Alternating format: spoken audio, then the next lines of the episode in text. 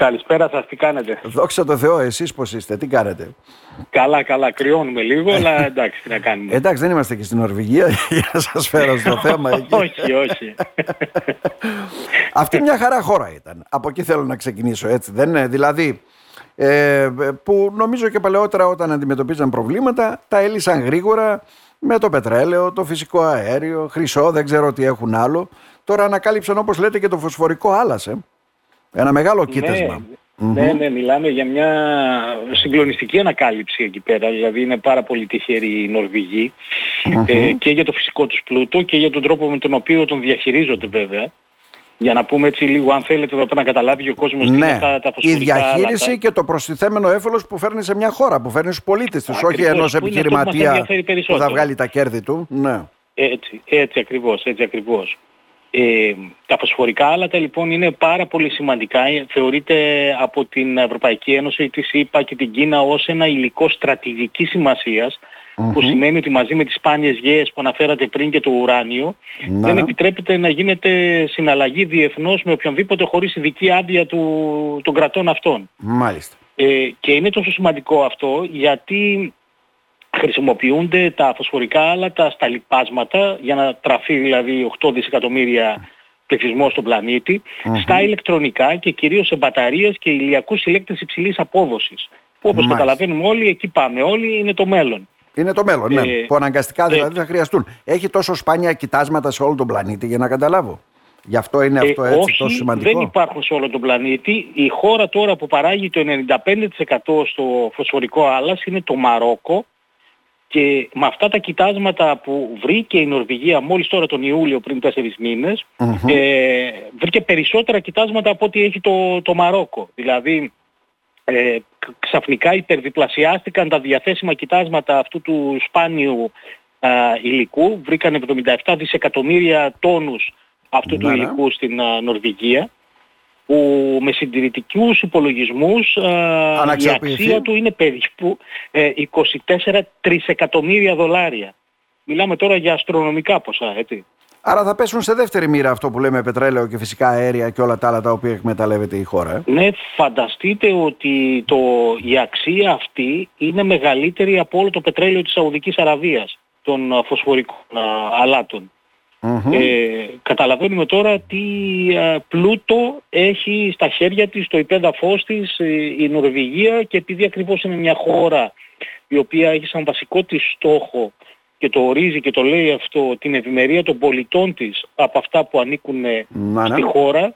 Η χώρα ανήκει λέει στους πολίτες, επομένως και τα κέρδη από την εκμετάλλευση και του φυσικού αερίου και πετρελαίου αλλά και του φωσφορικού άλατος πρέπει να ανήκουν λέει στον ε, στους Ανταποδοτικά πολίτες πρέπει της να πάνε Νορβηγίας. στους πολίτες. Ναι. Και οπότε βάζει Έτσι αυτές τις ακριβώς. ασφαλιστικές δικλείδες, με ποιο τρόπο θα συνεργαστεί με την κάθε εταιρεία που θα εξορίξει το φωσφορικό άλας για να καταλάβουμε. Καταρχάς αυτό Ναι. που κάνουν και δεν, δεν το κάνουμε εμείς και δεν έχουμε σκοπό να το κάνουμε Ναι. είναι ότι το πετρέλαιο δημιούργησε μια κρατική εταιρεία, την α, Statoil, η οποία αυτή είναι που όχι μόνο άρχισε την εξόριξη του πετρελαίου και του φυσικού αερίου τους, αλλά καθετοποίησε την, παραγή, την παραγωγή, έκανε δηληστήρια, έκανε τη διακίνηση του, του πετρελαίου και του φυσικού αερίου και μόνο συμπληρωματικά επέτρεψε σε ιδιωτικές εταιρείες να ασχοληθούν με την έρευνα, όπου εκεί ξοδεύονται πάρα πολλά λεφτά από τις ιδιωτικές εταιρείες με κίνδυνο Ναι, να ναι. μην βρουν τίποτα έτσι. Οπότε εκεί τους είπε αν βρείτε κάτι είναι 50-50. 50 δικά σας, 50 του δημοσίου.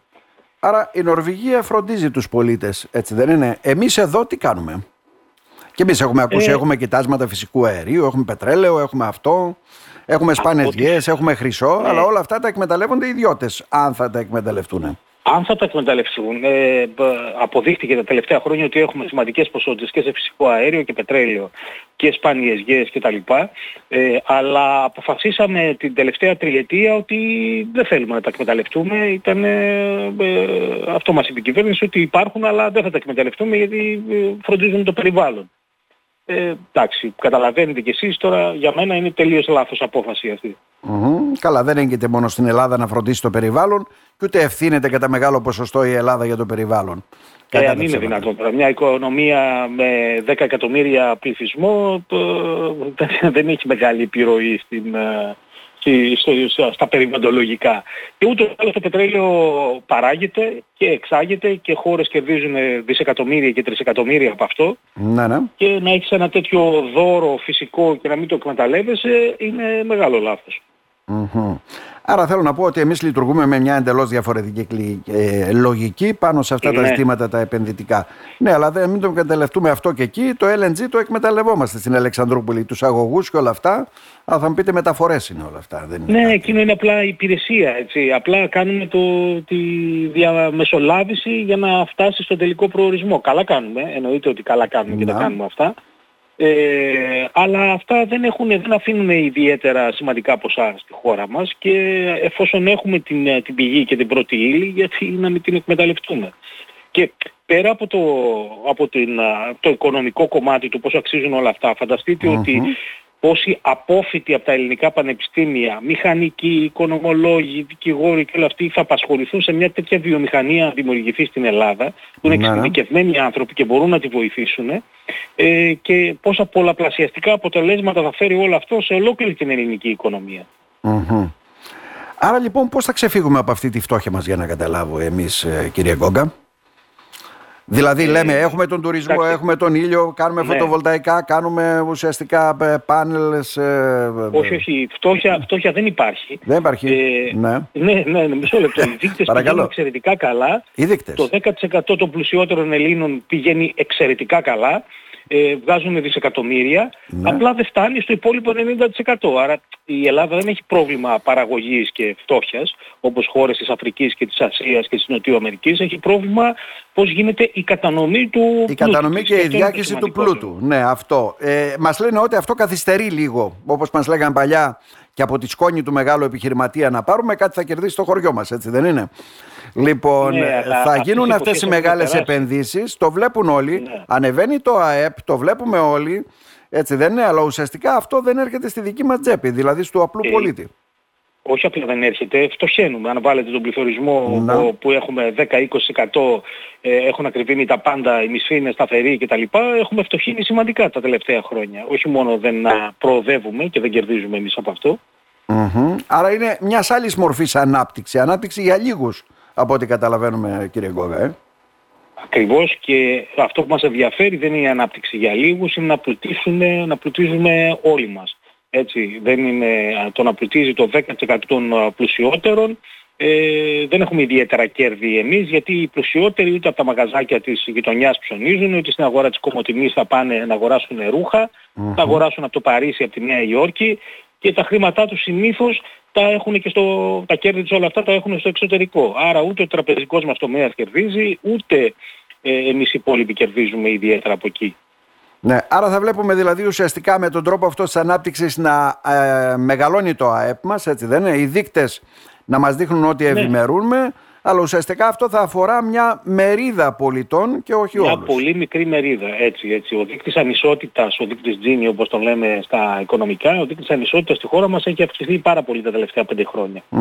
Ε, που δείχνει ότι αυξάνεται το χάσμα ανάμεσα σε αυτούς τους λίγους πλούσιους, το 10% και στους υπόλοιπους το υπόλοιπο 90%. Mm-hmm. Και εμείς δηλαδή τι θα πληρώνουμε, τον πληθωρισμό από ό,τι κατάλαβα, τα ακριβά προϊόντα, τα ακριβά καύσιμα, αυτό γίνεται αυτή τη στιγμή. Αυτό κάνουμε, αυτό κάνουμε και ε, βλέπω σήμερα κιόλας έλεγα στους φίλους μου ότι αν ξέρετε τι επιδόματα υπάρχουν στο εξωτερικό, για παράδειγμα μιλούσα με τους φίλους μου στη Γερμανία, και ναι. εκεί το κράτος δίνει επιδόματα για τα παιδιά 500 ευρώ για κάθε παιδί κάθε μήνα. Κάθε μήνα, ναι. Έτσι.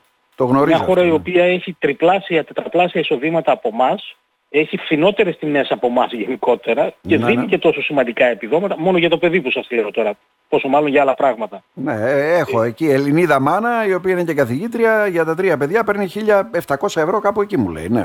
Έτσι, έτσι, είναι γύρω στα 500, εξαρτάται και σε ποια, ε, ε, σε ποια συγκεκριμένη δημοκρατία εκεί πέρα της mm Γερμανίας είναι, αλλά σας λέω, είναι τουλάχιστον 500 ευρώ. Φαντάζεστε τώρα μια οικογένεια με 2-3 παιδιά να έχει ένα επιπλέον εισόδημα 1.000-1.500 ευρώ.